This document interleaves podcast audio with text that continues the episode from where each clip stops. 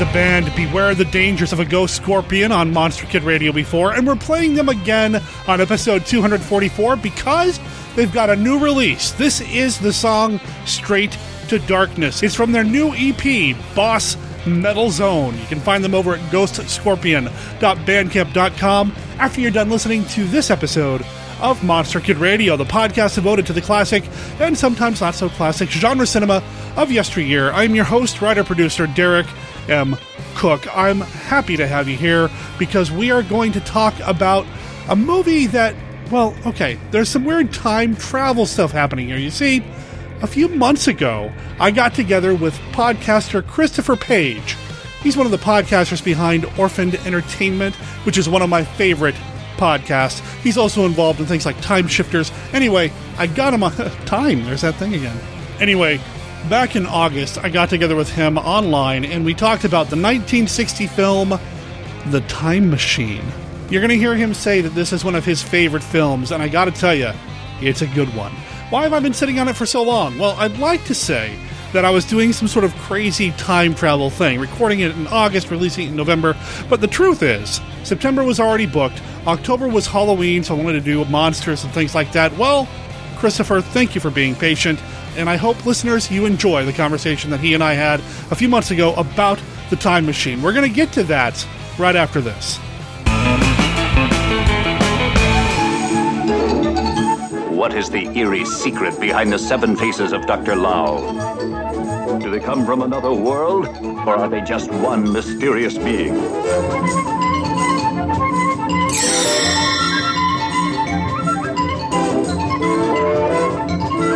More unusual pictures are made, you may be sure George Pal will make them. His War of the Worlds, Time Machine, and Destination Moon are now joined by the strange and fascinating adventures of Dr. Lao and his amazing companions.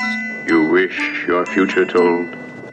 How do you do? The name is Merlin. I am the greatest magician the world has ever known.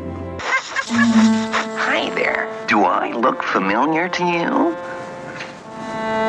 What in the world is a Medusa? A Medusa, dear heart, is a creature with uh, snakes on her head. And uh, if you look at her face, you turn to stone. I'll show her!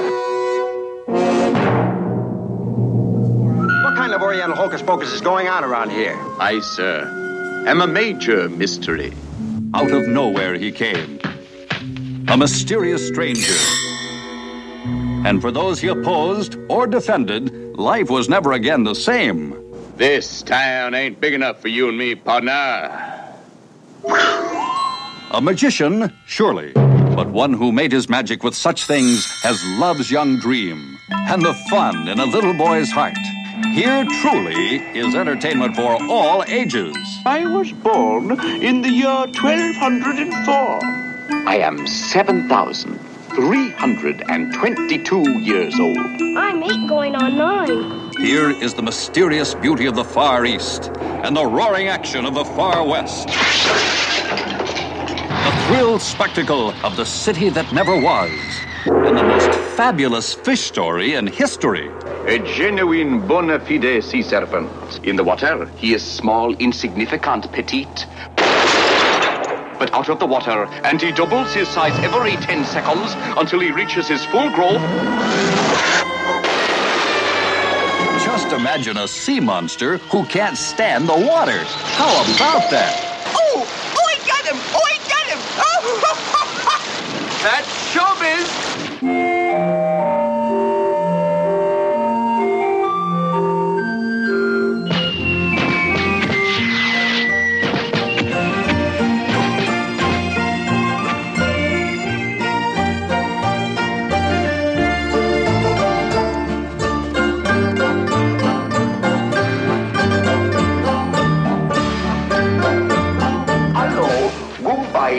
Thank you.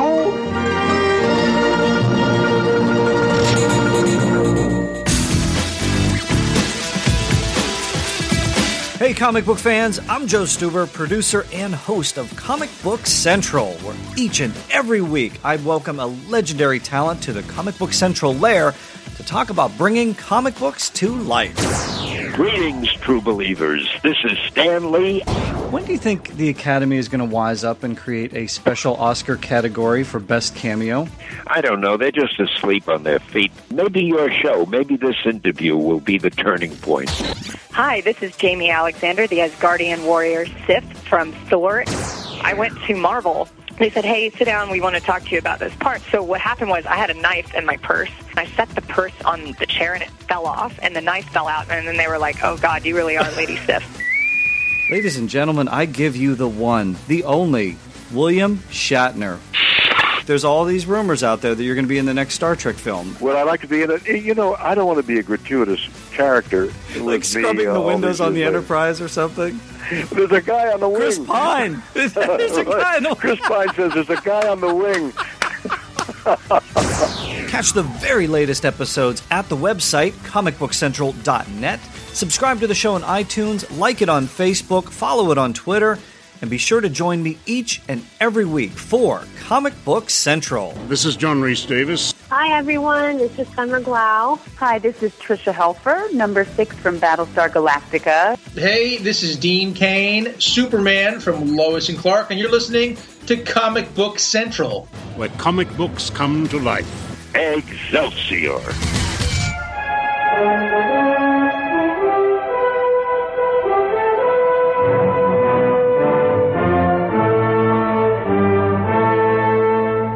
Is the dangerous way station on the road to the planets.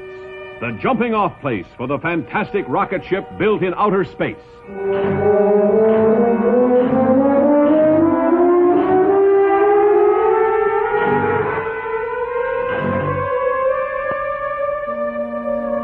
Yes, you'll be out of this world through every stirring moment of conquest of space. You'll live the strange, topsy turvy life of men who live as no other men have lived before.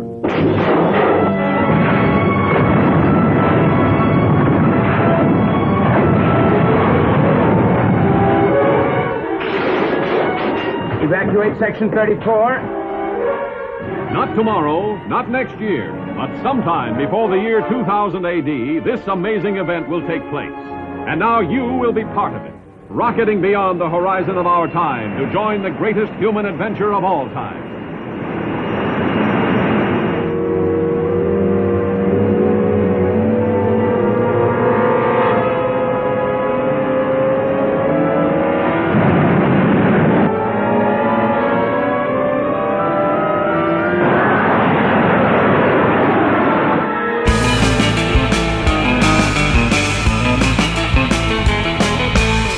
Radio, I'd like to welcome back to the show Christopher Page from Orphaned Entertainment, the podcast devoted to public domain media and films. And I play the promo quite a bit because I listen to the podcast quite a bit. Christopher, welcome back to Monster Kid Radio. Thank you very much, Derek, and thank you for playing that promo. I know we have uh, increased our listenership and our group members at our Facebook page uh, by a few number, thanks to you and your, your promo. So it, it is much appreciated, and I'm thrilled to be back on Monster Kid Radio. Hey, man, I just point them in your direction. You're the one that keeps them, so. it is always nice when we, we see someone that I know I've seen the name pop up over on the Monster Kid page or, or I've, I've heard a voicemail from on another podcast, and then they come to the Facebook and, oh, you guys are killing it. You're doing great. Like, ah, that's, it's awesome to hear. Right on. Right on. That's awesome. No, I love the show. It's one of my favorites. So I, I love listening appreciate to, uh, you know, well, you know, it's, it's older movies typically. It's some of the more obscure stuff from the past. And I'm really into Sure. older movies these days. So it's definitely, uh, gets me going and keeps me going through the day. So thanks. I appreciate all the work you do. And thank you for taking the time to appear on my show. Oh, absolutely. I've been waiting to, to get back on. I tell you, you're addicting. You know, you're, you're on Monster Kid once. You just want, you just want more. You want another hit. well, it's been too long and I'm glad that you made the time to be on the show. Ah. Ah, ah, I see what I did there. Ah. yeah. We are going to talk about a non-public domain film, something that you love. You- You've told me that this is one of your favorite films. It is absolutely. I mean, I told you it was in, probably in my top five favorites. Wow. And at, at any time that someone would ask me what my top five are, there's probably 10 films. Uh, I'm sure. would go yeah. in the top five. And then you ask me the next day and I change them all up. Yeah, yeah, I know. Exactly, exactly. but this one would definitely always be literally in the top five. It is one of my favorite films. It's just, it's a film I grew up loving and I've just always loved it. Wow. We are, of course, talking about the 1960 film, The Time Machine, directed by George Pal, starring Rod Taylor. Wow. Yes. What a great film. Isn't it? uh, How many times, I mean, when was the first time you saw this film, Derek? Is this one that you've always seen or is this kind of a recent uh, viewing for you? So, with a lot of these older films, I love them all, and I'm familiar with most of them. But when it comes to sitting down to do a start to finish dedicated viewing, there are a lot in that category where I know the movie, I've seen bits and pieces, but I've never put them all together. This is one that I've not seen start to finish. I mean, before recording for this, to be completely honest with you. Wow. Okay. Cool. I mean, I've seen the beginning, Very I've seen the end, I've seen all the pieces here and there. Right. It's a time travel film, and I love time travel movies. So Mm-hmm. I'm I'm very familiar with the scenes. I've seen scenes and bits and pieces here. I've heard the Rod Taylor narration from the beginning. You know, I've seen the opening credits. I've seen the just to put it all together in one dedicated viewing. This was the first time for me, and wow, I don't know why I waited so long. Oh, awesome. Well, I'm so happy to hear that. That's, that's really just awesome. Yeah.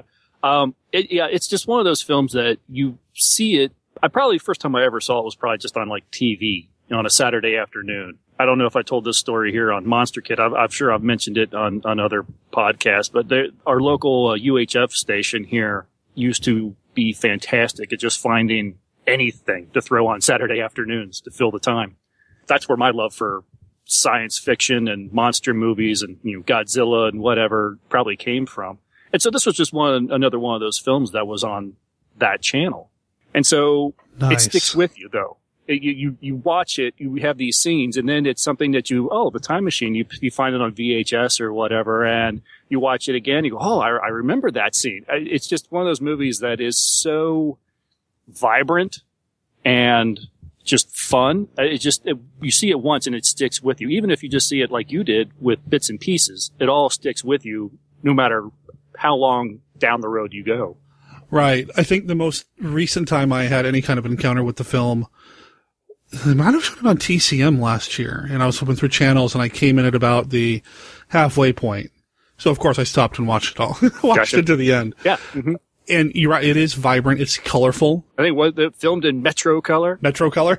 yeah, back when all the studios had their own uh, color palettes. Oh, it and looks film great. processing.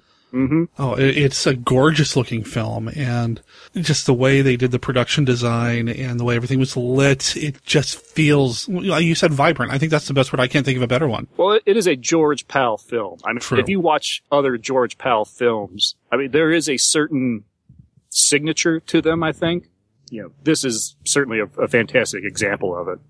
I've talked about some George Pal films in the past here on Monster Kid Radio. I think War of the Worlds is probably one of the most well known. Yeah, another one of my favorites too. hmm He does have a very distinct look. I'm not sure where that comes from. I don't know much about his background. I know he was European Mm-hmm. and he had some animation in his background, but that's about all I know about Pal's history. Yeah, he was an animator to begin with. He kind of came over to the States, developed Puppetoons and a very uh, specific type of uh, animation with the puppets by using, I, I forget exactly what he called it, but effectively it was, um, instead of constantly reforming and, and whatever with faces, you just have different, essentially Mr. Potato Head of, of animation. you just keep switching bits and pieces of the body. So if you needed his arm up, then you would put the arm up piece on. And then if you needed a smile, then you'd put the face with the smile on. And he got, he developed that and it worked. And you see a little bit of his animation here in, in, uh, uh, the time machine. Mm-hmm. So yeah, that's where he got his beginning. And then he moved into the, the film direction. And it's just, I, I don't know what it is either. I, I think it's just, yeah, it's just a George Pal thing. no, it's a very clear and distinct aesthetic that I Mhm. respond to really well. I think it helps too that in the time that he was making the films, uh, again, like I said, you know, in, in fantastic Metrocolor or whatever it was called, it was just the type of film processing. It was all very vibrant, very bright. And I think that really helps, and that kind of helped kind of seal his, his signature Mhm. a little bit, maybe. Because I think you- you're talking uh, War of the Worlds, same way. E- Despite the fact that a good portion of the film takes place at night, it's still a very bright and bold color palette film. Yeah. The Time Machine is the same way.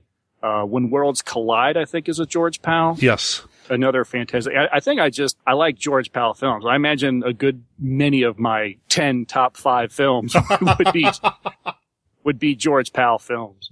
They all have this great look, this great color. I think you nailed it when you talked about how even though film might take place at night, there's still the pops of color. There's still that production design that stands out and makes the film just a real treat to watch. You can't help but just get lost in the color. And the time machine has that in spades. Everything down to the design of the time machine itself with the flashing lights at the front, the way he does the lighting when the time machine's being activated. It just looks good. And it's such a, a joyous ride. I know that our main character runs into some pretty horrific things, you know, World War and air raid sirens and all that. But there's still a, a joyful adventure to the whole thing. hmm Despite it all, I mean, even though he goes to the future and deals with what would become called World War One and everything, he's still just amazed at all the stuff that's gone on, the the, the advancements and that that man's achieved, the skyscrapers. He is. It's like watching a kid in a candy store. Yes. Yes. And I want to go back to that candy store again and again. I know this is not going to be the first time I sit down to watch it start to finish. I'm, I'm going to go back and watch it more than once this, this was a lot of fun for me. And we're, we're giving a lot of credit to George Pal, but sure, without Rod Taylor to take us along on the journey, I mean, he's just great in this. Oh, he does. I think he does a fantastic job. This is probably the only film I knew Rod Taylor from for a long time, and Yeah. then I saw the he was in the Birds, Mhm. which I finally caught up and watched that. But even that was a good ten. I, I'm not real familiar with a lot of Rod Taylor films. I'm actually kind of going back and just even just recently decided I would start kind of filling in those gaps because I, I think he's great. I think he does a fantastic job in this. I loved him in the Birds. Mm-hmm. And there was another film I saw him in, and I was like, "Oh wow, that's the guy from the Time Machine." But I can't, for the life of me, uh, remember what it was. But I remember being really impressed with his performance in that one too. He's done quite a bit. He was working up until what, 2009 or so? He was in the Tarantino film, wasn't he? Inglourious Basterds? He was indeed. He Yeah. only just passed away earlier this year, I think. Yeah, unfortunately, we just lost him, but he did a lot. He was working a lot. Uh, he is charismatic and he brought me along on this journey and I wanted to hang out with him and, and spend more time with him. I'm disappointed that at the end, and I know we're getting way ahead of it here, but at the very end of the film, he leaves us behind. We don't get to go back to the future with him. I mean, it's, No. it's like, nah, man, I want to go with you. Yeah, he seems like a, a, a guy that you would want to hang out with. He Yeah. just would be really interesting and just fun. And I, obviously, he's the, the character in the film. George is an incredibly intelligent person. Mhm. Although I, I don't know if I'd be able to sleep in that house with all those clocks ticking, but maybe you get used to it. Yeah, I'm thinking it might turn into one of those things where it kind of lulls you to sleep, I would hope, kind of like white noise in the background. Yeah, maybe. maybe. I don't know. That's a lot of clocks. Yeah, I, I just hope those bells, those alarms have the uh, nighttime setting so they don't go, they're not going off at 3 a.m. There you go. I had forgotten that there was somebody else in this movie that I saw a lot of in the evening on Nick at Nite. Oh, yeah? I forgot that Wilbur was in this movie. Alan Young Yeah. from Mr. Ed. yep. Mr. Ed, voice of Scrooge McDuck. Oh, that's right. Yeah. And I totally spaced that he was in this and that he does the accent and I mean, he's great. He's brilliant. And his uh, David Filby character and George, their friendship in this film, I, I think is one of the main reasons, despite all the gorgeous look, despite the special effects or the adventure, I think the friendship between George and David, that's probably the, one of the biggest reasons I like this film. It is Yeah. just so great. I love Alan Young in this movie and I love the friendship that he has for George in this. It's a, it's a friendship without bounds. I mean, no matter what, David Filby will stand by George no matter what George does. And I think that's just fantastic. I mean, uh, and we, we get to see it as George goes through his trip through time, just how far David's Filby friendship goes. And I think that's, it's just fantastic. They have some fantastic scenes together And yeah, it's just one of the greatest moments of this film is their discussion and Filby trying to reason with George and that all that whole, you know, this machine can do what you say it can. Destroy it before it destroys you. Yeah, I love it. I love their chemistry. They have a very deep, relatable chemistry. I mean, we all have really close, deep friends. At least I hope we do. And I know that I've got a few people in my life that I could look at and say, yes, you're my Wilbur. Although that would be weird. So you'll be my Filby. How about that? or I'll go. be your Phil. I don't know, something. But yeah, the, the relationship is really deep and it's, it's nice and it's heartwarming without getting creepy. And it's just really, uh, I don't know. Is Filby the audience stand-in here? Is, is Filby filling in for us? Do we want to be the Filby in the movie? Maybe. I think probably more Filby than anybody, than anyone else. Because his other friends are a little bit more of the, well, that's nice, but gotta go. And so Filby's the one that stands by. So I think he's the one that we want to be. I don't know if that's the, if he's the one that we would always be, but he's the one we want to be. True, true. Yeah, a couple of his other friends just seem very dismissive. And Yeah, I, I was a little much. surprised that our lead character would, I don't know, consider these guys close friends. It is a little surprising, although you could tell that they, between themselves, were, were friends. Pull out uh, George and Filby, Mhm. and then the other three that are there. Yeah. Uh, who'd we have? Uh, well, the character Cabot, uh, Whit Bissell, and uh, Tom Helmore are the actors. Mhm. Uh, you could tell that th- those three characters were more friends than maybe they were with George and Filby. Right, yeah, especially uh, Dr. Hillyer and Bridewell, the Cabot and Helmore characters. They seem to be pretty close, pretty tight. And then Whit Bissell's character, Walter Kemp, seemed to try to be the bridge between the two individual groups, but was still more with the other guys. And I mean, it's with Right. Bissell, so Mm-hmm. you know, to me, Whit Bissell can do no wrong. I, he's one of my favorite character actors. He's one of my act- favorite actors, periods, from these kinds of movies. Not just because he was in Creature from the Black Lagoon, or I was a teenage Frankenstein, or I was a teenage werewolf, but I just love what he does. He I knew has- you'd be happy to see Whit Bissell in that. Oh, so yeah. I, I wasn't sure if you knew he was there or not. Oh yeah, no, I, he's he's the man. Whit Bissell doesn't get enough credit, if you ask me. So it was good to see him. And Sebastian Cabot, what a an accomplished actor in that voice. Oh yeah, very much. His voice is just amazing. and he does a great job as the character. I mean, he is the naysayer. He is the one that is trying to. I mean, just ah, it's ridiculous, and oh, you're all fools, and don't you know this? He's the perfect actor for that role. Even though he's the one that activated the little model of the time machine, he still doesn't buy any of this. Exactly. He's the perfect non-believer. I liked him. I think of the four of them, five of them, the Tom Helmore character is the one that I have less of a grasp on. Wasn't he the one that just always had the, the glass of wine in his hand, or was that Whit? That's right. Somebody did always have a glass of wine and was always shaking. The hand was Yeah. always shaking. Yes. Yeah. I believe that was he. Uh, he was the one that always had the the, the oh, oh yes. and Mrs. Watchett is the finest cook. Oh yes, I think I'll drink to that. You know, yeah. Is he the one that even comments on the cellar being very well stocked? Yeah, I believe so. Yeah. Yep. I did appreciate during the uh, the scene where they have a little experiment with the model. He's got his little glass on, in his hand, and the thing disappears. You see him set it down and just on the table and push it away. That was Like, a- nope, nope, that's enough for me. a wonderful piece of business right there. I loved that. Yes. That was great. Like that. Yeah. I like that quite a bit. This is a, a very male centric cast. I mean, we do have a few female characters, you know, the, the housekeeper. And then of course we're going to meet Weena down the line. But for the most part, it's Rod's story. Yeah. You know, and, and that's okay. I mean, that's what the story is supposed to be. Have you read the original novel? I have. It has been a long time, but no, I have read the original novel. Do you remember where it differs? If it differs at all? There's a lot of uh, differences. Uh, certainly in when you get into the future, the race of the Eloi are not just, you know, the Aryan dream of the blonde and the blonde Oh, and blue eyed. Yeah. society. uh, they're actually like a, a small diminutive race, almost resembling, if I remember right, even almost resembling more of like the, the what we always think of like the alien greys. Oh, really? Small, not real, uh, but not, not human at all. And that that's the probably the largest departure. You know, not speaking English and that, that's probably the biggest departure between the, the novel and, and the film. And I'm sure there's many others, but like I said, it's been a long time since I've read the, the original book. That seems to make more scientific sense. That they would be small yeah. and kind of degenerated a little bit. Mm-hmm.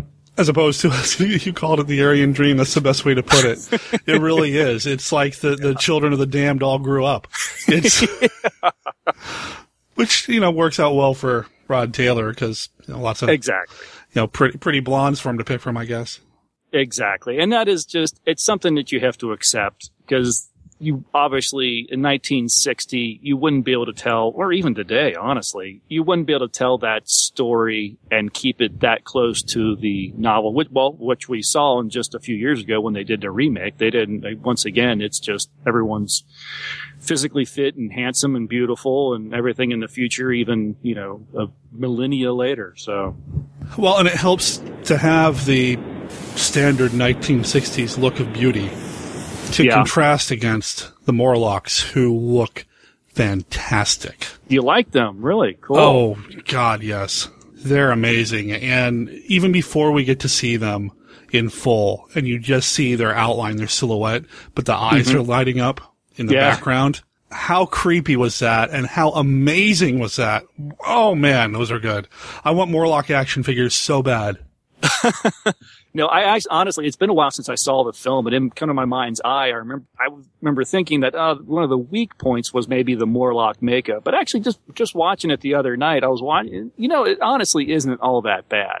No, I, I actually thought it was pretty good. And you're right, when they're just in the shadows and the silhouettes with the glowing eyes, it is that's that's some pretty creepy stuff. That's when they look the best for me. Now, when you sure. start to see them more in full and daylight, yeah, it's a rubber suit. Yeah, you can kind of tell what's going on, but you know, when they're holding it back a little bit and not giving us a full view, mm-hmm. they're creepy. They're great.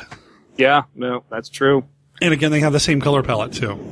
They still have that George Pal look. Yeah, I'm not sure about the, the skin tone thing. Thought I remember, I was trying to research to see if I can confirm it. I thought I read or heard once that the reason they, they went with the color palette that they did on their skin, because where they were kind of like a bluish green or something. Right. Mm-hmm.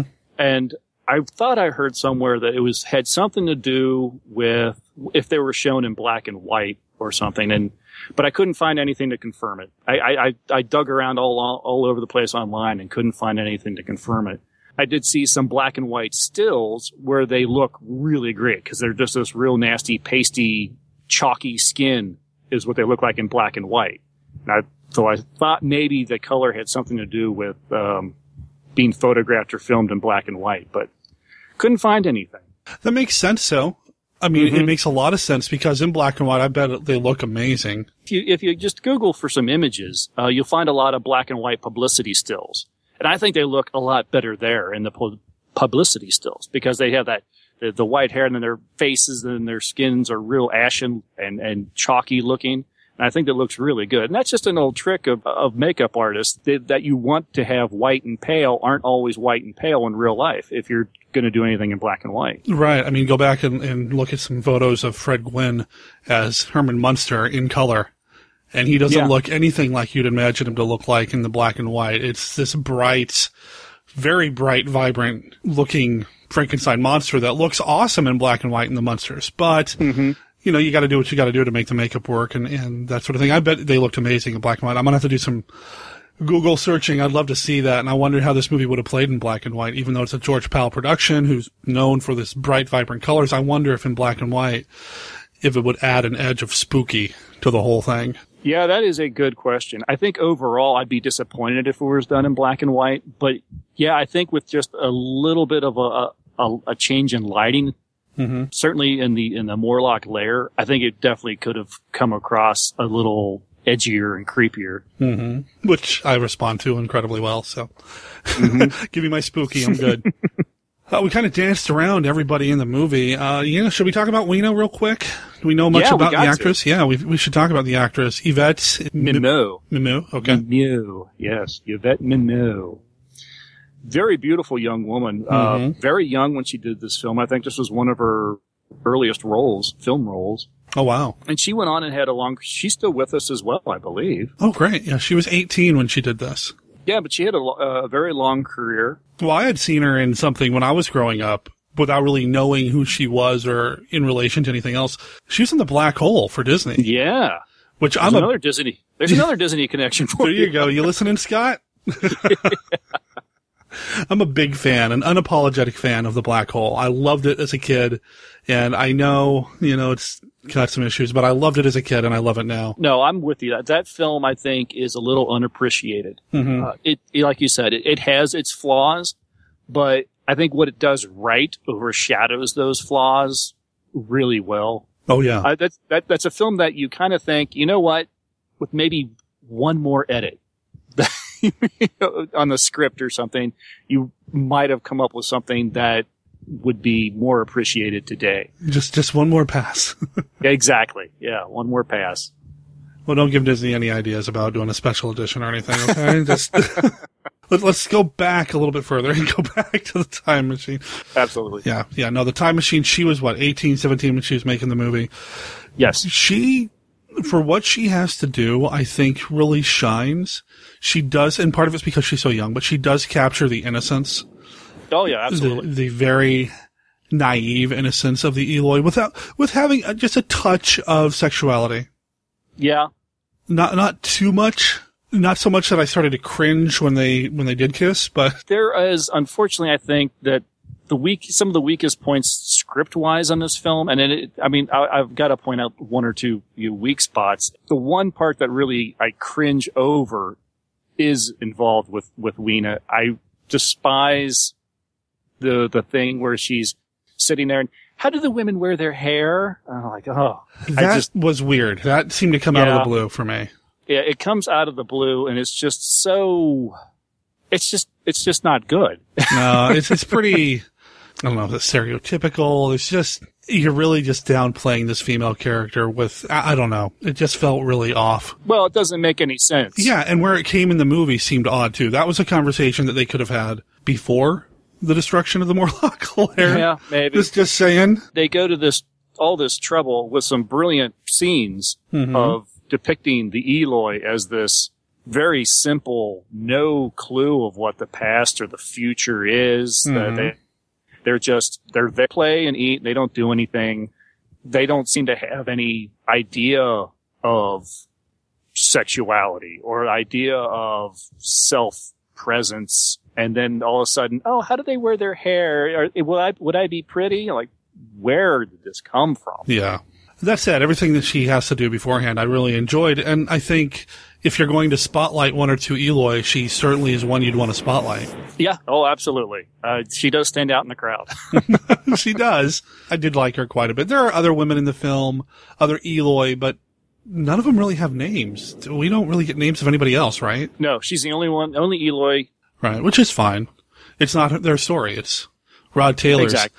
And you know, I, I keep calling him Rod Taylor. I know in the credits he's credited as George Wells. George. Do, do they actually call him George in the film? They do, right? They call him George in the film, and if you look very close on the control panel of the time machine as they're showing the dates flicker by, there is a manufacturer statement plaque on the, the control panel, and it says it's manufactured by H. George Wells.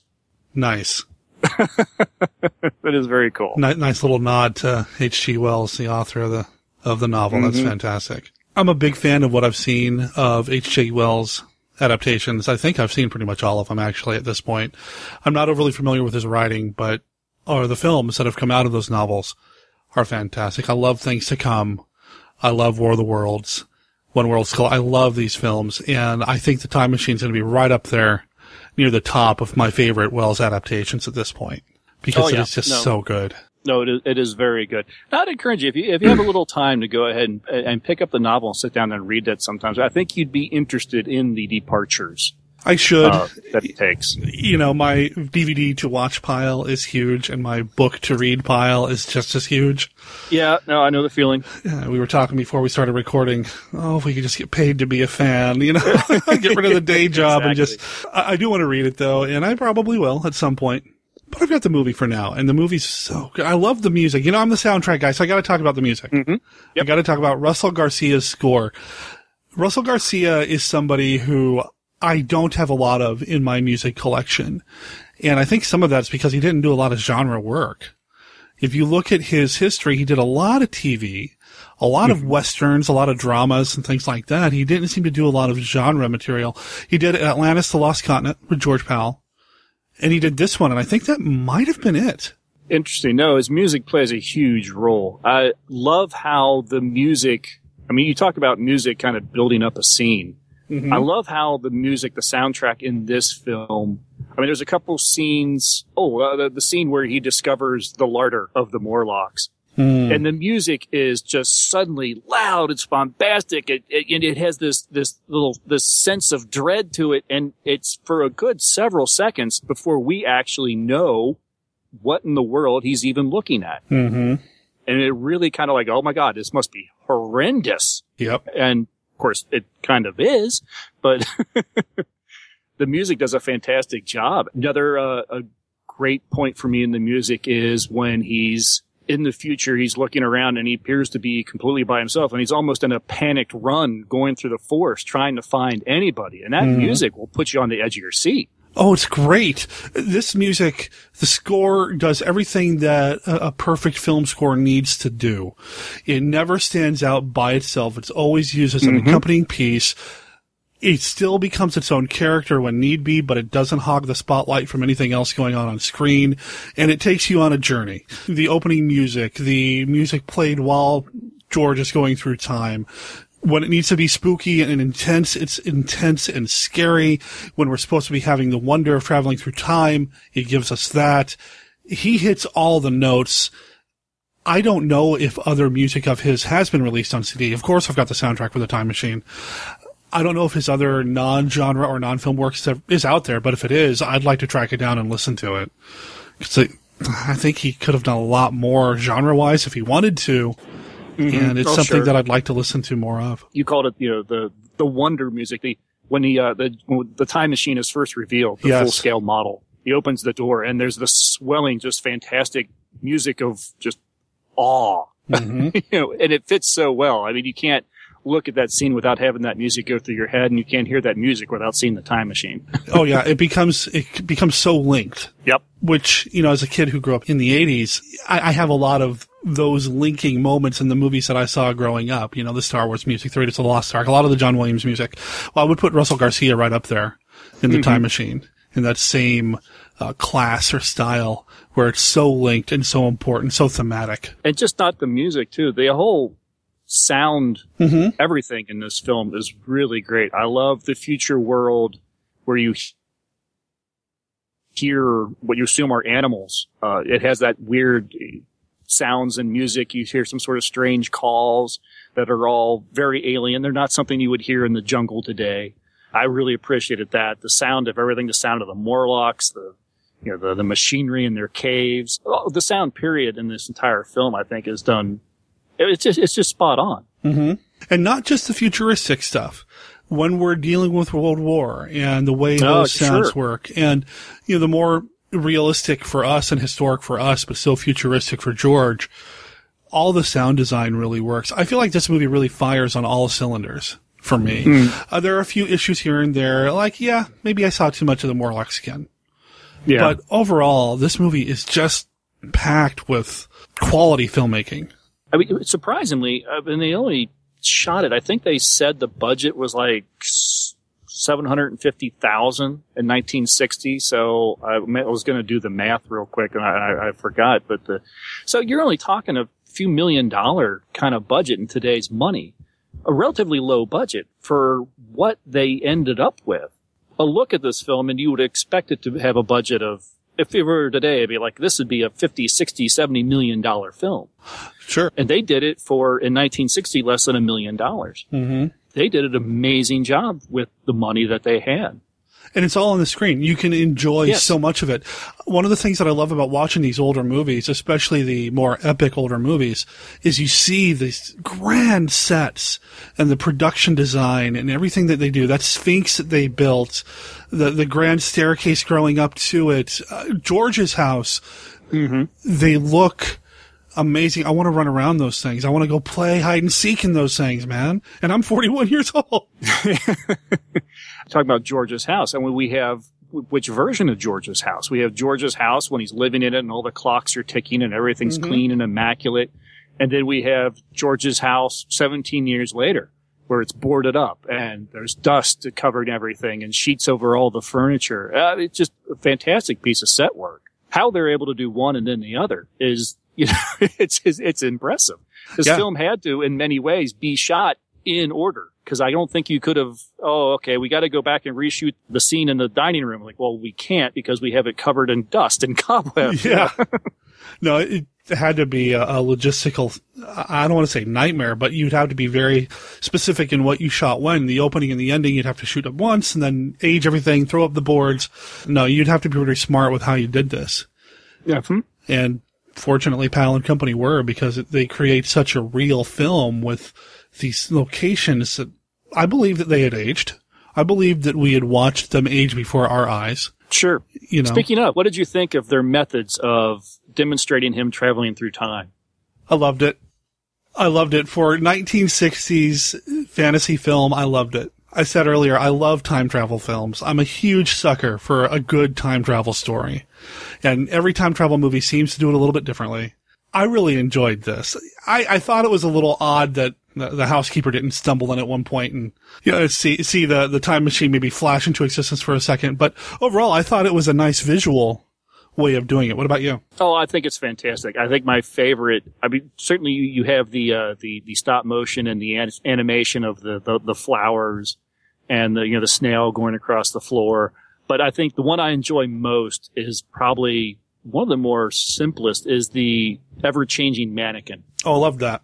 where the clothes just keep changing. And I like the fact how they sort of start out by doing it slowly where you actually see Filby or someone in there changing the clothes.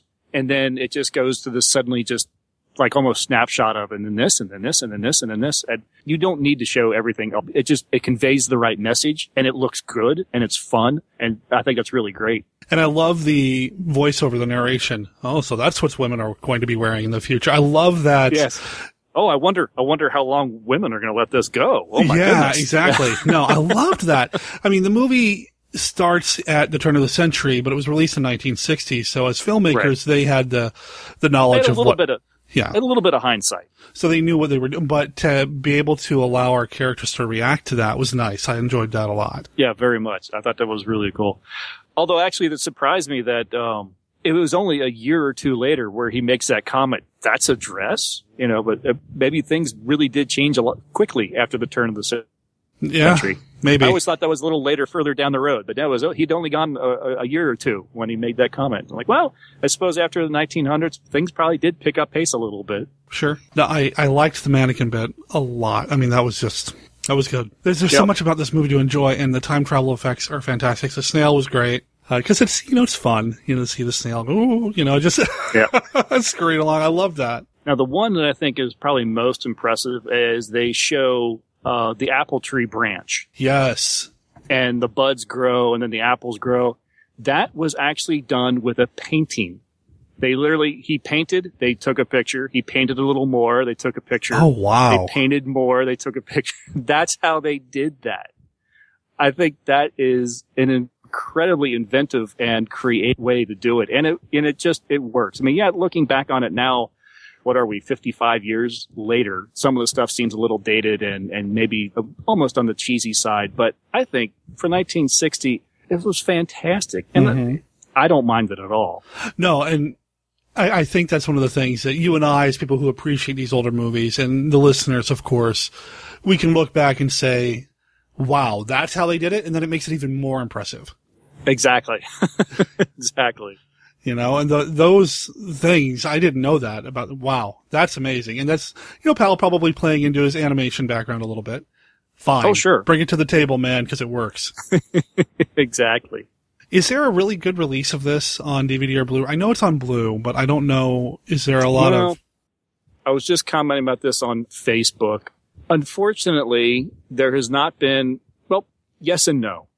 I have a DVD that I think was released in the early 2000s, like 2001, Mm-hmm. and it's a brilliant looking transfer. It looks really good. Uh, it is, was released on Blu-ray in 2014, but it's just the same thing that's on the DVD. Oh, No additional remastering, no uh, additional special features or anything. Really disappointing. I, I don't understand why this film has not had more response on a home release level. It, it baffles me. that's a shame. I know in 2002 they did it again. I think you mentioned that earlier. I don't think I saw that one. Did you see that? I did. I actually saw it in the theater, and that is actually one of the few, if not only, remake that is in my uh, home video collection. Really? Yeah, I liked it. I mean, it was definitely very different than the original. It departs from the book just as much, if not more, uh, than the original did.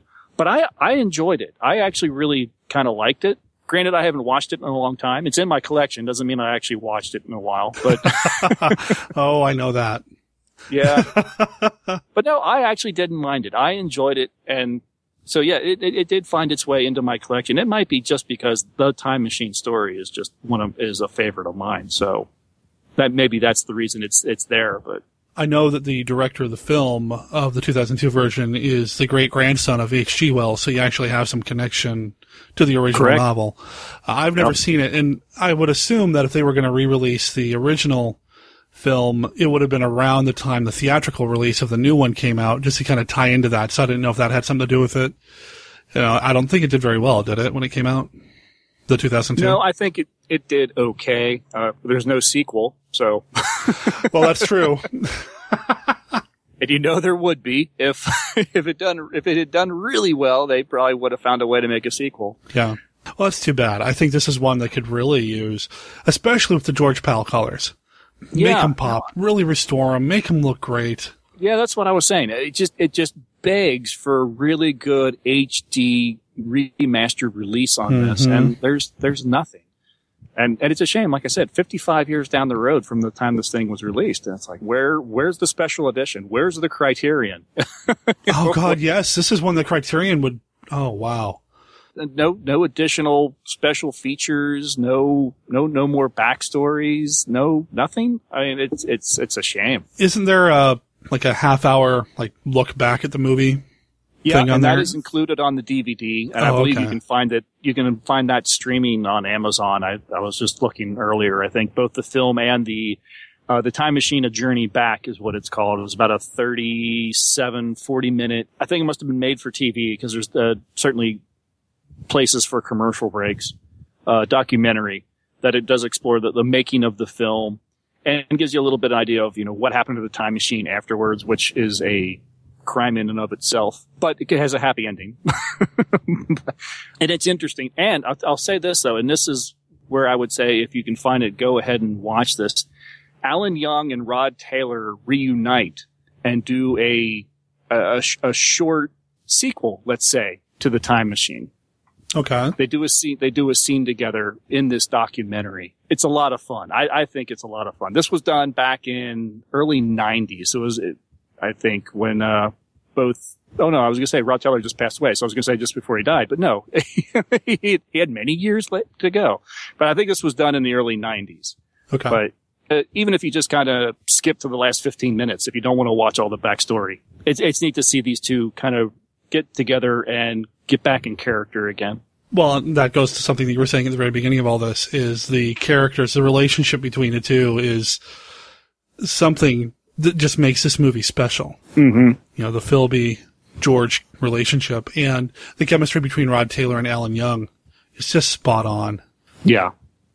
And Alan Young's still with us, isn't he? He is indeed. He is indeed. And as far as I know, I think he he may even still be doing some voice work. Wow. Well, good for him. Yeah, exactly. Good for him. Yeah. you know, as much as uh, I am familiar with him from Mr. Ed, um, I think I'm always going to remember him now. I'm going to associate him with the time machine because he's just one of the spotlights for me. And he gets to play different characters. I mean, he's not just the same guy throughout the entire movie. Yeah, isn't it great? You know, we talked about the Morlock makeup and, and whatever. I tell you, some of the best makeup I think is on Alan Young Mm-hmm. because he is. I think he was forty when he did the Time Machine, and so he played what would you would probably guess to be someone in his thirties or early forties as David Filby. And then we get to see him as a, say, 18, 19 year old James Filby, his son, played by the same, played by Alan Young. And he looks great. He looks good and he looks young. And then you get to see a old James Filby, probably in his 70s or 80s and looking old and still he looks great. I mean, Yeah. it's another really fantastic piece of makeup and a fantastic piece of acting because they seem like three different, well, or two different people in two different ages. Yeah, no, it's three great. different ages. he really does complement the makeup with his performance, and the makeup is great. You get to see, and it's not just a face makeup; it's a full body transformation. You know, he's a little thicker in the middle. You know, you can see Yeah. the way he has to move around his body getting older. It's great. Yeah, it doesn't stand out. Can't can't walk as straight when he when he's old James Filby, and Mhm. when he's young James Filby, he's in his military uniform and he's tall and he's straight and he doesn't have his mustache and he looks, you know, he looks 18. He looks 18, 20 years old. Definitely.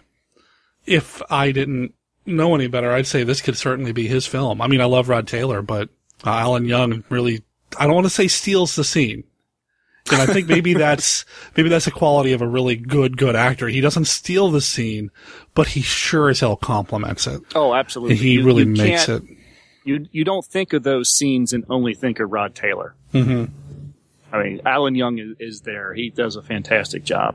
God, and he's so good. And the script form is really good. I mean, honestly, I mean, he's he's an actor, but he's conveying something that's on the page.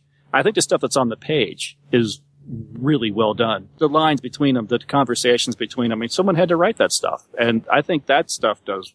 I think it's really great. So the screenwriter, the person who adapted it was David Duncan, who, again, somebody I don't know a heck of a lot of about. No. And that's one of the things that I love about doing Monster Kid Radio is I end up going into these crazy rabbit holes, figuring, learning all these things about these people that are involved in all of these movies. I know that David Duncan is credited with doing the English dialogue for the dub of Rodan, which is one of my favorite kaiju films. Interesting. So I know he was involved with that, but I just don't know a lot about his screenwriting career. I'd like to learn more. I'll admit that my interests doesn't always go as deep as some other people's. I, I like a lot of these What- films. what are you saying? No, no. yeah, it's just uh, these names come up, and every now and again I'll recognize a name, but I don't. Yeah, I don't go into a lot of research and find out much about them. So I, I wish I could sit here and say, "Oh, well, Mr. Duncan, he did this." I'm afraid you know, I just, I, I'm the same as you. I don't know much about him, and uh, uh, but I I think he did a, a, a brilliant job. Oh wow! So I pulled up his listing online just because I wanted to see if there's anything else that I'm already familiar with, and I certainly am. He wrote what I still consider one of my top three classic monster movies of all time, The Black Scorpion. Wow, really? There you go. He's one of the screenwriters on that, and I love The Black Scorpion. He did that, and it looks like he did some work for Universal, Monster on the Campus, The Thing That Wouldn't Die. And Nice. He, and he wrote a bunch of the TV show Men into Space, which was a 1960s science fiction show, which I've actually found myself enjoying quite a bit when I go back and watch it. Oh, interesting. I don't think I've ever seen that. Actually, It's pretty low budget, and it's not in the best of shape. It really shows that it was an old movie from the 60s that nobody really thought to save. But, Gotcha. or an old TV show, excuse me, from the 60s. But I love it. I think it's fun. It's a, a really interesting science fiction, realistic approach to space exploration.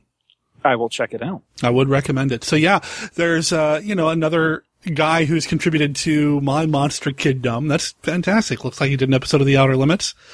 Good on you, David Duncan. Yeah, definitely some genre cred there. So uh, there you go. That's impressive. Is he's done a lot of genre stuff, but I think some of the best dialogue that he has has nothing to do with science fiction. Right. That I think is a sign of a really brilliant writer. Sure, sure. You don't get caught up in the the whiz bang of it all. You're just Exactly. writing people, surrounded by a bunch of whiz bang, but you're just writing people. And the characterizations that he was able to put on page for Filby, even for you know Walter Kemp a little bit, and George certainly, the characters are real. Yeah, absolutely. They're, they're traveling through time, and that unfortunately isn't real, because man, I'd love to have a time machine. But you know, they're they're real people to us, and it's fantastic. Like I said, with the, the with maybe the, the, the only complaint being um, the very well, I don't know if sexist is the right word, but the, the, the take on Weena. Um, Do you think I'm pretty? What? What? Yeah.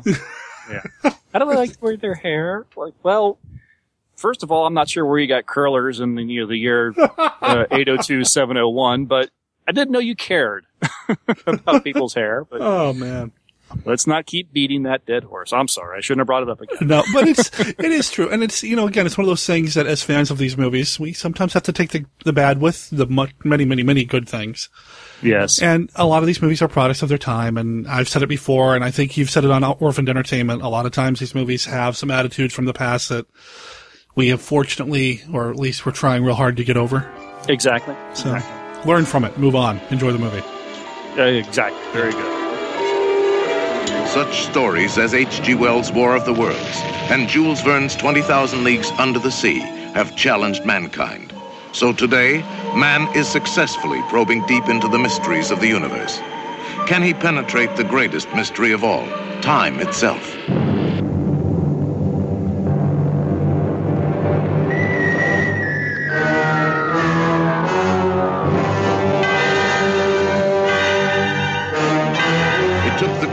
Magic of George Pal and the fabulous production know-how of Metro Goldwyn Mayer to catapult you through time into a world that is yet to be. Why is it that we usually ignore the fourth dimension? You, you, see, we can move in the other three. As the doctor said, up, down, forwards, backwards, sideways. But when it comes to time, we are prisoners. Inventor Rod Taylor's breakthrough into the realm of the fourth dimension is defied by his friend Alan Young. If that machine can do what you say it can, destroy it, George, before it destroys you. Every moment is a year, hurtling through the atomic wars of the future on an incredible excursion into the unknown. What are the people like? Ah, the shape of things to come. It's lovely Yvette Mimieux. And what happens when boy meets girl thousands of years hence? How do they wear their hair? Who? The women of your time? Up like that? Show me. Is this the human race of the future? Or is this the Morlocks, fiendish creatures who live in a weird underground world? And the Eloi, the tranquil sunshine people, who the Morlocks dominate and maintain like cattle, luring them below with the hypnotic wail of the sirens, to feed upon them in cannibalistic horror.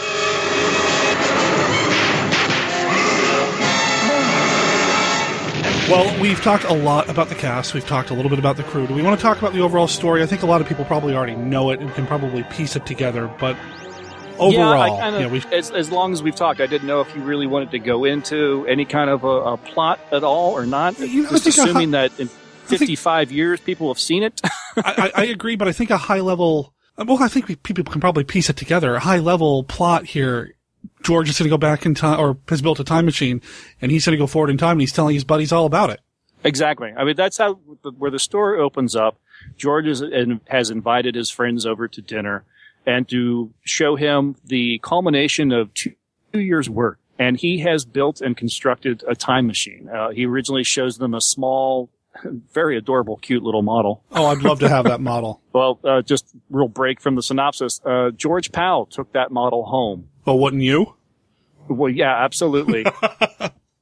and then, unfortunately, a very large fire uh, Oh. wiped out his neighborhood, including all of his precious belongings, which Oh. included the miniature time machine. So, sad story.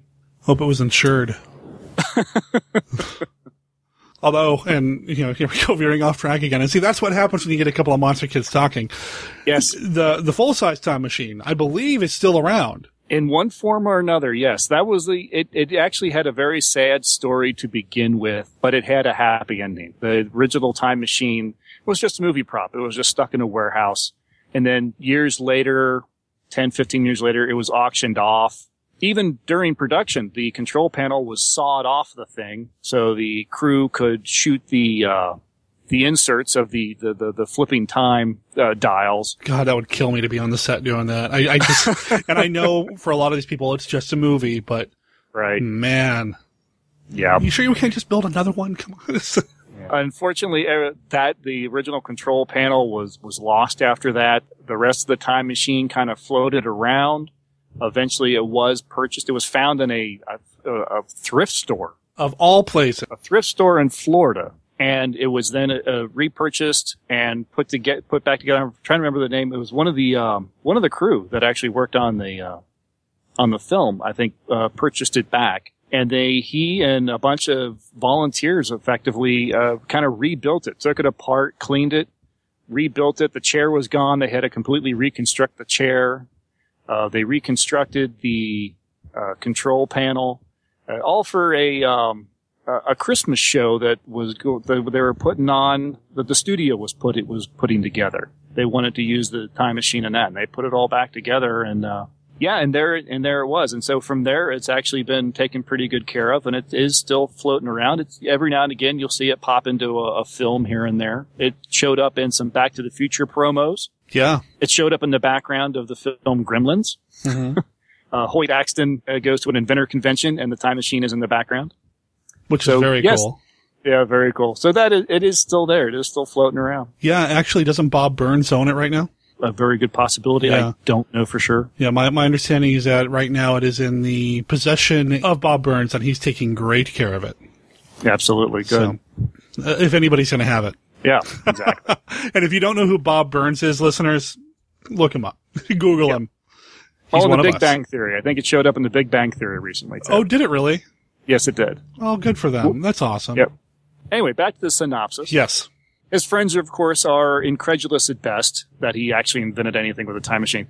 Some great scenes with him trying to discuss and understand the fourth dimension. George, despite the uh, misgivings of his friends and the even Filby telling him that this is not a good idea, does take a trip into the future. Originally, just a few years. He goes about 17 years into the future, finds himself in uh, World War One, jumps to 1966, I think it is, and finds himself in another war, this one atomic.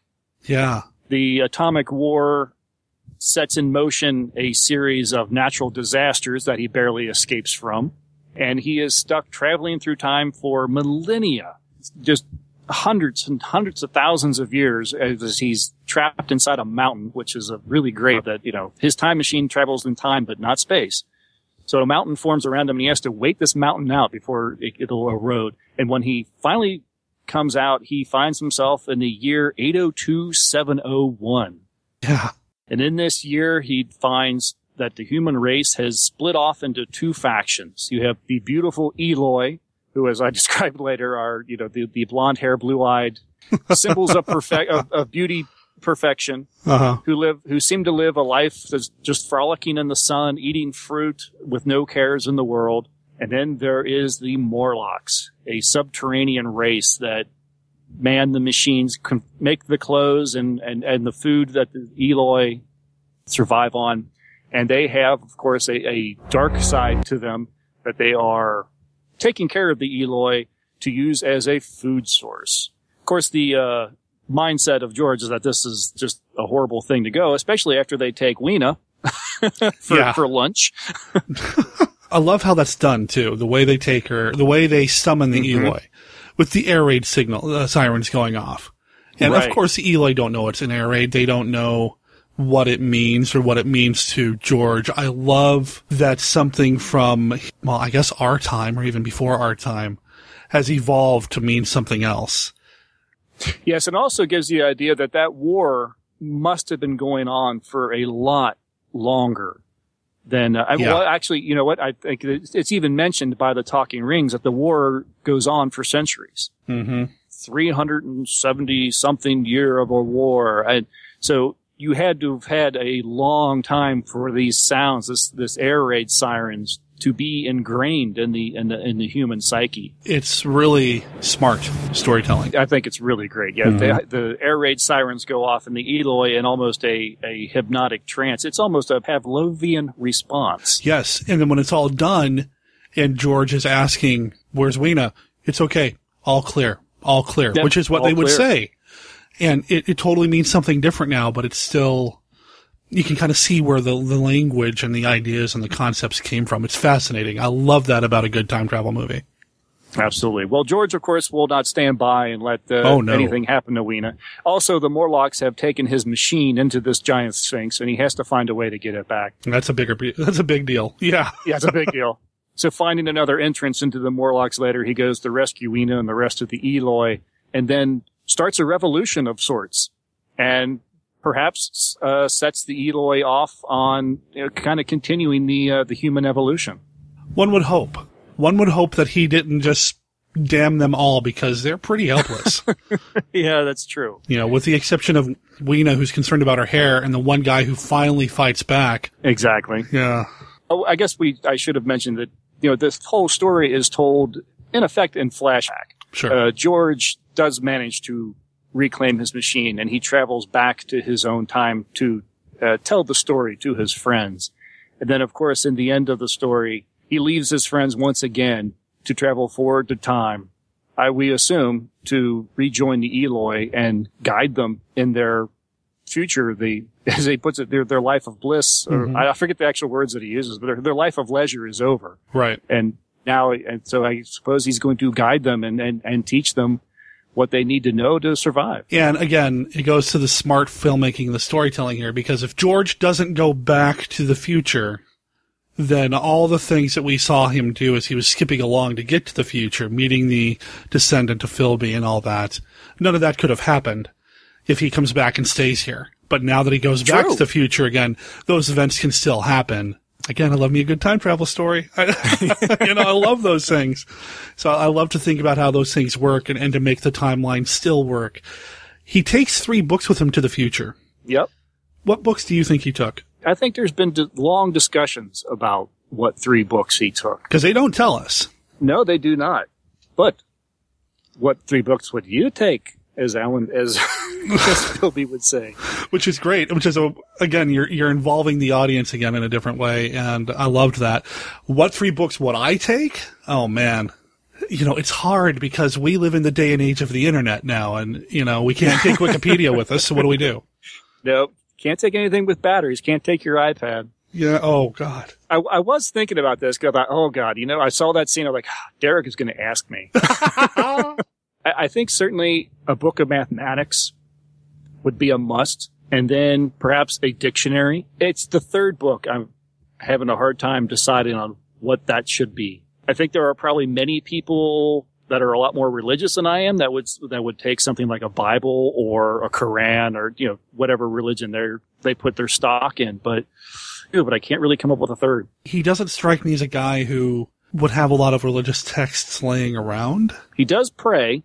Yeah. You do see him actually pray at a moment, so he does have a faith. Hmm, that's a good call. I think a mathematic. Well, would he want? God, this is tough.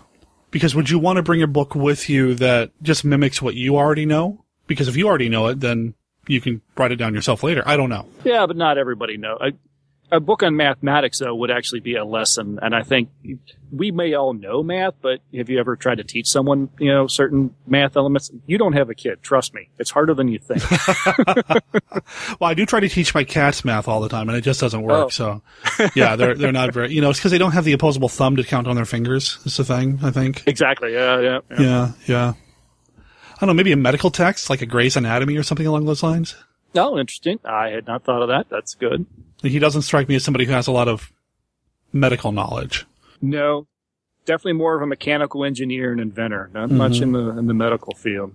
It certainly feels like one of those things that you could watch the movie in your 10th grade English class or even junior high school because it's, you know, it's, it's George Pal. So you watch it in Right. junior high and then you turn it into a big class discussion and project. Which three books would you take? Exactly. Yeah. There you go. There you go. So teachers show this movie to your kids. That's what I'm saying. Yeah. Monster Kid Radio listeners. Yes. Comment. Get to, get to the Facebook page. Send uh, send Derek a, an email or a voicemail. You know, What three what, books? What three books would you take? That's, that's awesome. Yeah. I'm not going to make that a Facebook poll. I want to open it up to everybody. Yes, absolutely. So let's do that. Yeah, and I'll go over the contact information at the end of the show. So that'll be fun to, to discuss.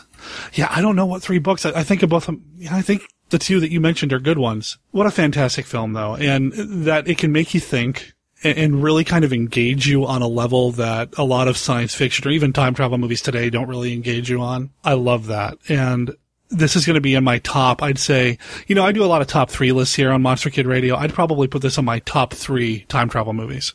So I know Beyond the Time Barrier came out the same year, which I'm a big fan of that one as well. Mm-hmm. And that one actually has a lot of similar themes to The Time Machine. I don't know which one came out first, but Beyond the Time Barrier is an Edgar Ulmer film. And in the future, the d- future uh, population's been separated into two groups, but the underground ones are the ones that are more human-like, and the ones on top are more aggressive. There was a World Without End that again uh, that actually had Rod Taylor. That I don't know if you consider time travel. There's time warping, and that was in 1956. Okay. I'm so glad that you brought up this movie and you mentioned how much you loved it. And the reason it came up in conversation between you and I is because I went through and I tried to play some trailers on Monster Kid Radio a while back that had Paul Frees's voice on it. And I don't remember why I did that. Why?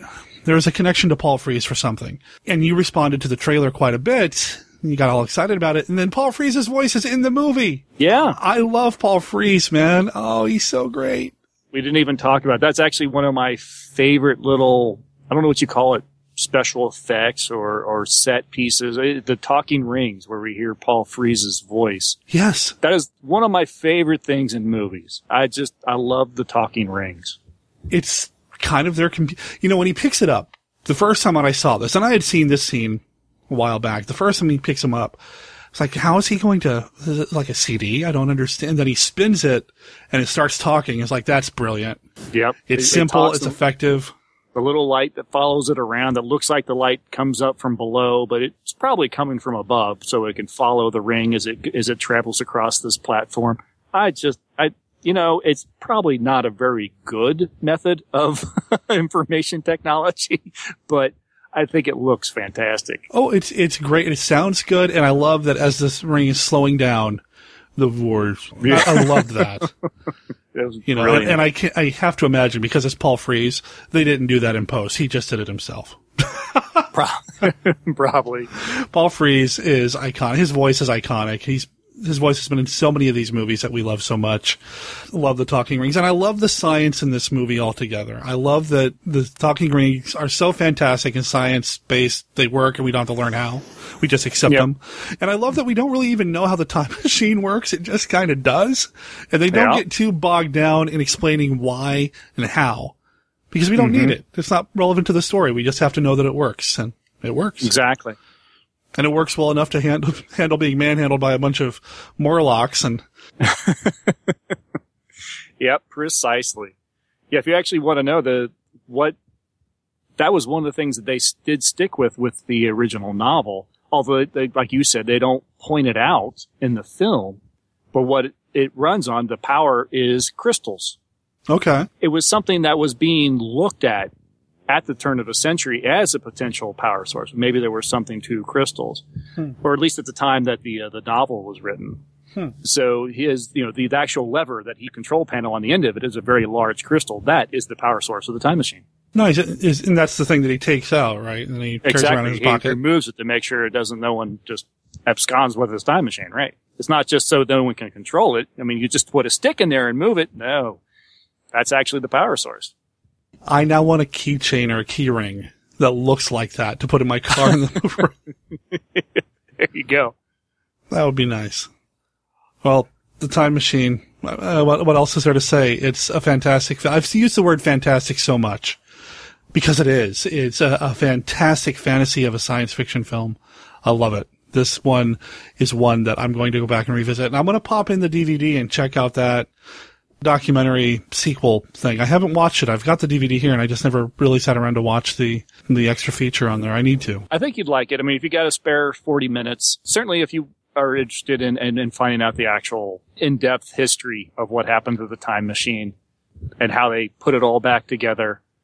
And then the little bit of the, the, the makings. It's a little cheesy Well, because it, it was a, a, again, if anything was a product of its time, it was the documentary. oh, that good, huh? yeah. Yeah. It was, oh, like I said, it was definitely made for TV. There's definitely little commercial, you know, points for commercial breaks and that sort of thing. But it, it's still very interesting to watch and you get to see and, and hear some of the people that worked on the film discuss how they did it and, and what they did to, to get stuff done. And if you're a behind the scenes fan, it's certainly, uh, worth, worth your time. Right on. Well, I think the movie itself is worth your time, as is your podcast, Christopher. Orphan Entertainment. You like that? Thank you. Yeah. worth your time, huh? Time. I get Huh? it. Huh? Uh, and so your podcast is Orphaned Entertainment. That's That- right. That's the primary podcast, right? Correct. That is Okay. it. Uh, you can find us now. We have uh, a very easy to, to remember website, orphanentertainment.com. The promo that you've played, we actually need to re, we need to make a new one and, and change it. Well, the web address that's on that promo, which will still get you to the right place, but it is not the same one. Mm-hmm. Uh, so we've changed our, our, our URL to orphanentertainment.com. And of course, we're on iTunes and Stitcher and we'll be all, we're always thrilled to get, um, you know, more Monster Kid uh, fans over and turn them into Orphan Entertainment fans. And, and, uh, hopefully we can go the other way sometimes. I appreciate that, and I love sending people your way because I love classic Hollywood, and I love these older films and learning about them from you. I mean, I've learned a lot from your show, so you and Lydia do a bang up job. Please give her my best. I love the show. And do you have another project as well, another podcast? I do. It's my older podcast, and then it's one that kind of sat and got dusty, and I'm trying to kind of brush the dust off. It's the Time Shifters podcast. Time? And yeah, there Ah. you go. and you can find that one at timeshifterspodcast.com.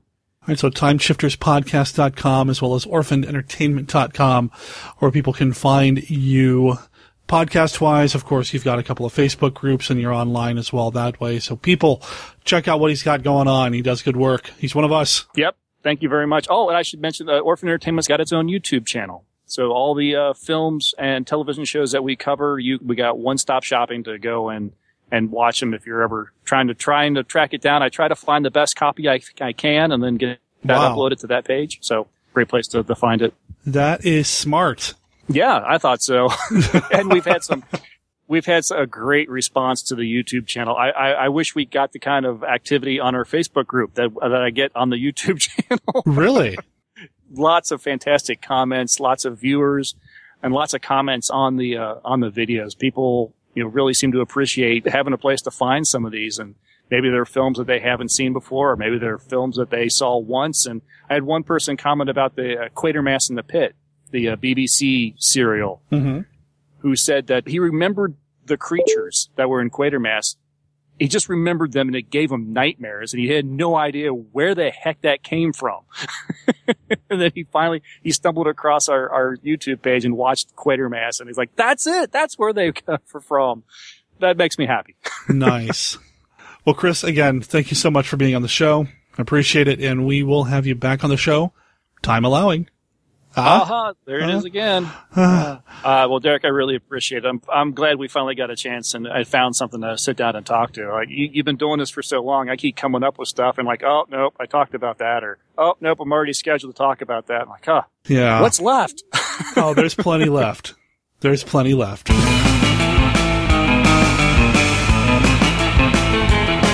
You can find Christopher at orphanedentertainment.com or timeshifterspodcast.com or just look him up on Facebook. Christopher, thank you so much for joining me to talk about this incredibly cool time travel film. Like I said in our conversation, I love time travel movies, even the ones that are a little kind of wonky. I still dig them. There's something about the time travel thing that just hooks me and makes me excited. The Time Machine is probably one of the absolute best films to do it.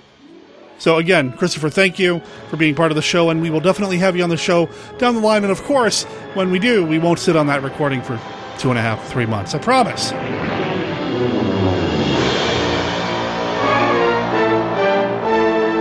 Here, in the middle of our vast ocean, is Atlantis, our mighty empire.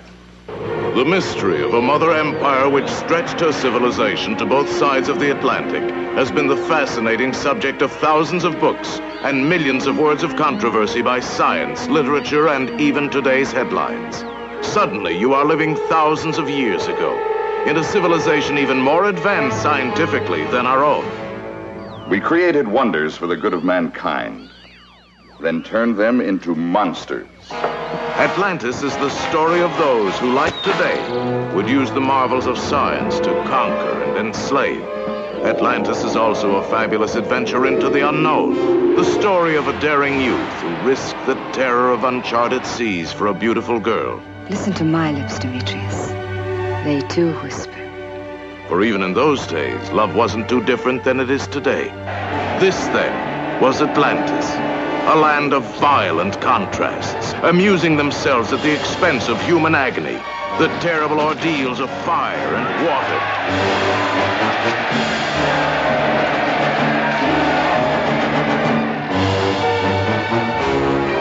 Atlantis, a world that worshipped strange gods of science, a science gone berserk in the dread house of fear.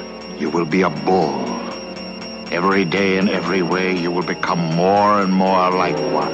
A diabolical laboratory where humans were transformed into half men, half beasts. Atlantis, a land that harnessed the power of a volcano's fiery heart and learned to store the energy of the sun in giant crystals, then used them to create secret weapons whose disintegrating rays could destroy the rest of the world. Atlantis, a civilization that advanced too far until nature turned in cataclysmic revolt against an evil land in eye-staggering action that for bigness and excitement has never been equaled.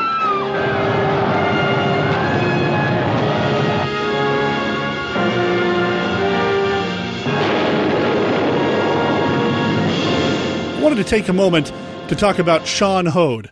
Now, Sean's been on the show before. He was on the Lovecraft Film Festival episode.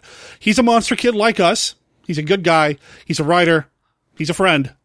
And he's got a project coming up through Kickstarter, the Tesla Trilogy. He's working on a trilogy of books featuring Nikola Tesla as the central character in these alternate history stories. Now, he's got three books in mind. I'd like to read the titles to you. Okay, you ready?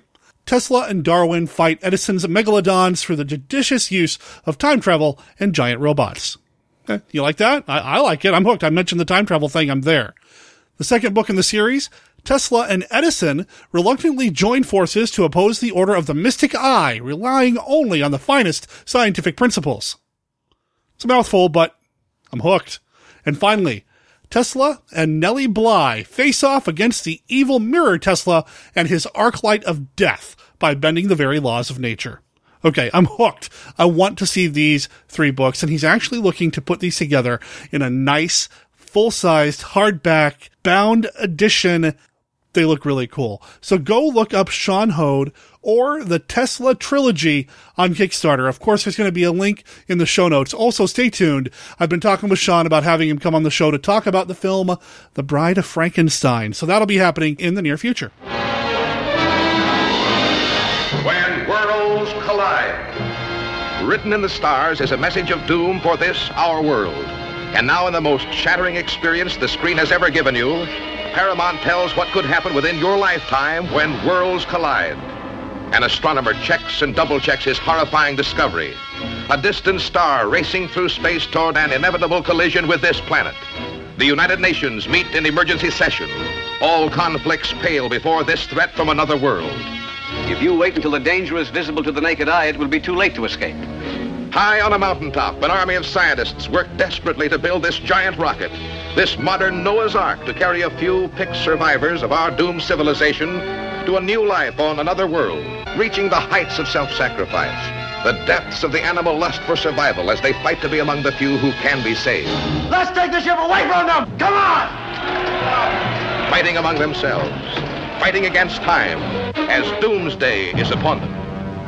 I think all you scientists are crackpots. Nothing is going to happen. When worlds collide, you'll see the most amazing, awe-inspiring scenes ever put on film.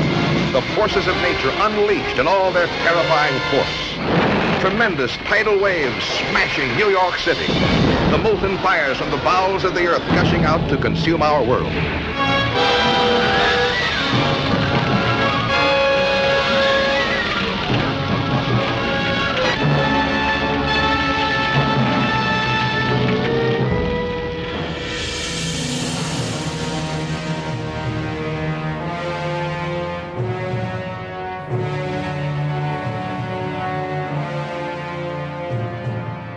From a world beyond our own come the forces of nature unleashed.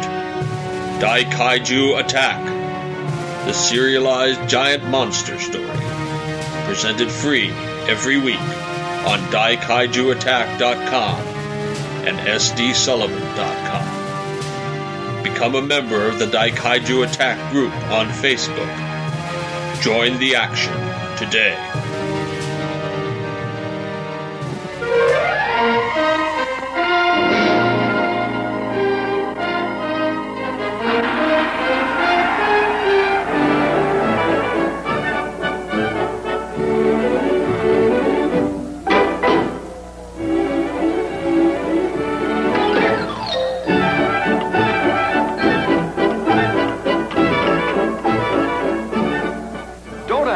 Just enjoy the fun.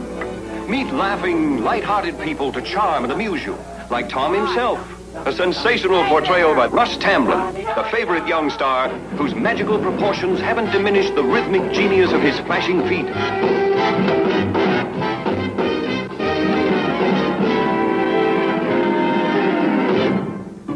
And there's popular Alan Young, Tom's buddy. And lovely June Thorburn. June can make herself disappear.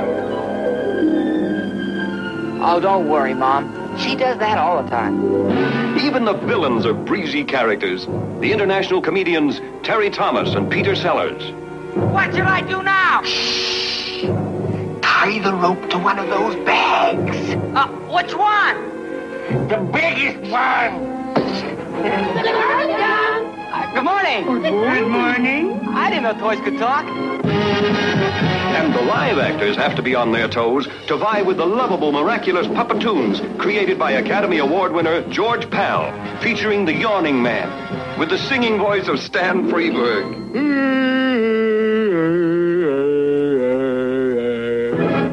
There's excitement and fun being like Tom Thumb. You can even talk to horses. Stop! And a toy balloon is open sesame to see the world. But you can get into trouble, too. Yes, it's the wonderful world of Tom Thumb, ringing with modern melodies written by Peggy Lee and Fred Spielman.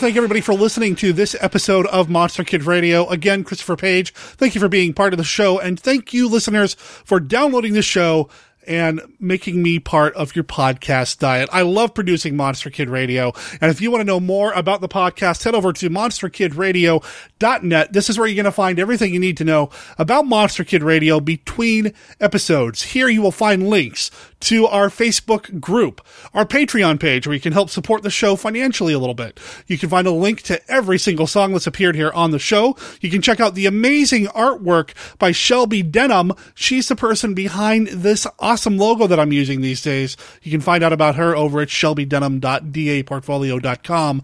You can also find our contact information on our website. Our email address is monsterkidradio at gmail.com. And our voicemail line is 503-479-5657. That's 503-479-5MKR. Also, you'll find show notes to every single episode of Monster Kid Radio going all the way back to the very beginning. And in those show notes, you're going to find a video, a trailer of the movie we're going to talk about next week.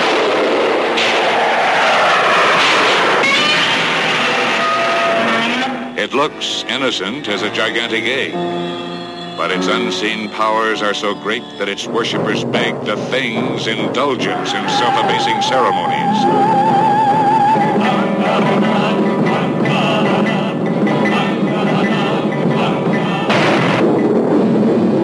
Godzilla versus The Thing with special guest, returning special guest, Stephen D. Sullivan. It's been a while since I've had Stephen on the show, so it's going to be a lot of fun to have him on.